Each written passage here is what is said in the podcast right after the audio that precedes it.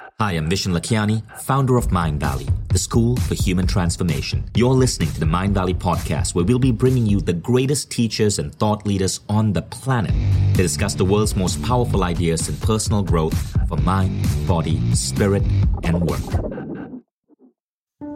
Most of us are not huge on the concept of forgiveness. We like it in theory. We've heard those quotes that get attributed to Buddha about anger being a hot coal that burns the person holding it. On paper, it sounds nice. In practice, it's a little bit more difficult than that. We want to let go of the anger we feel towards our ex friends, our ex lovers, our parents. But doing so doesn't sit right with us. We think those people don't deserve our empathy. And maybe we're right.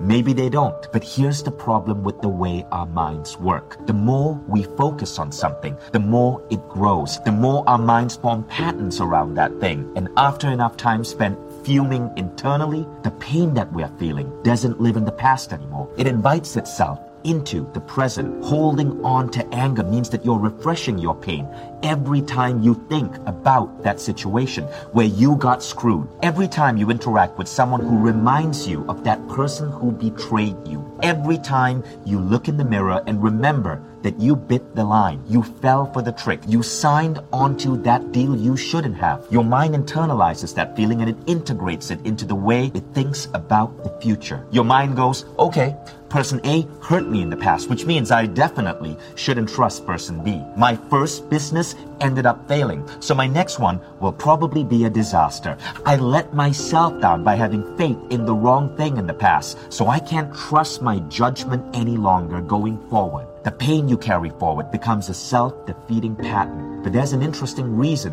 why that pattern forms. You hang on to the pain of the things that hurt you deeply because somewhere deep inside your mind, you think that you can still change the past. Your mind thinks that if it can stay angry long enough, if it can find a way to carry out revenge, if it can make that person pay for what they did to you, then whatever that horrible thing was will unhappen. You're holding on to the hope that this thing that has gone so horrendously wrong for you will change. But it won't.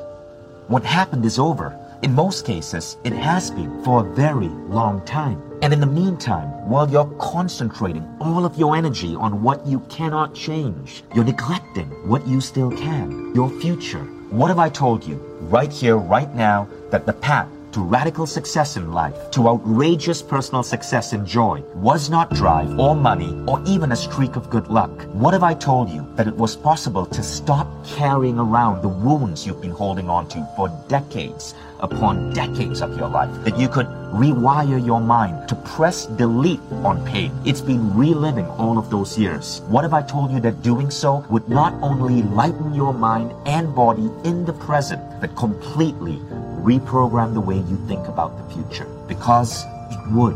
When you are willing to forgive the harm that's been done onto you, you rewire your past, your present, and your future. Your past, because you no longer look back on old memories with regret. Your present, because you stop being preoccupied by the story that your pain is telling you your future because you can now approach new opportunities with confidence and optimism rather than cynicism and doubt. Forgiveness isn't about letting your enemies walk free and absolving them of all wrongdoing. It's about finally letting yourself walk free into the better future that is waiting for you, into the bigger person you are capable of becoming, into the next phase of your life where the dead weight of your past has been dropped and you are finally ready to walk forward into the incredible life that you deserve.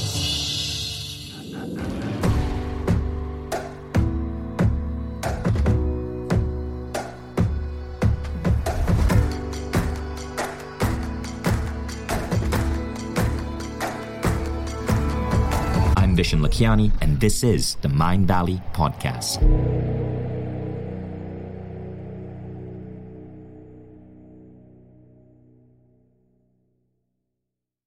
If you like the Mindvalley podcast, take the next step. Become a Mindvalley member. Imagine being coached daily by the greatest teachers on the planet. How quickly would you transform your health, your mindset, your body, your relationships? How quickly would you double the size of your company? How quickly would you see your career grow? How quickly would you eliminate any limiting belief that's holding you back and manifest a life that you once thought beyond your dreams? When you become a member, you don't just get access to the greatest education in the world. You become part of a community of 150,000 of the most incredible people dedicated to personal growth. Go to mindvalley.com forward slash now to get started.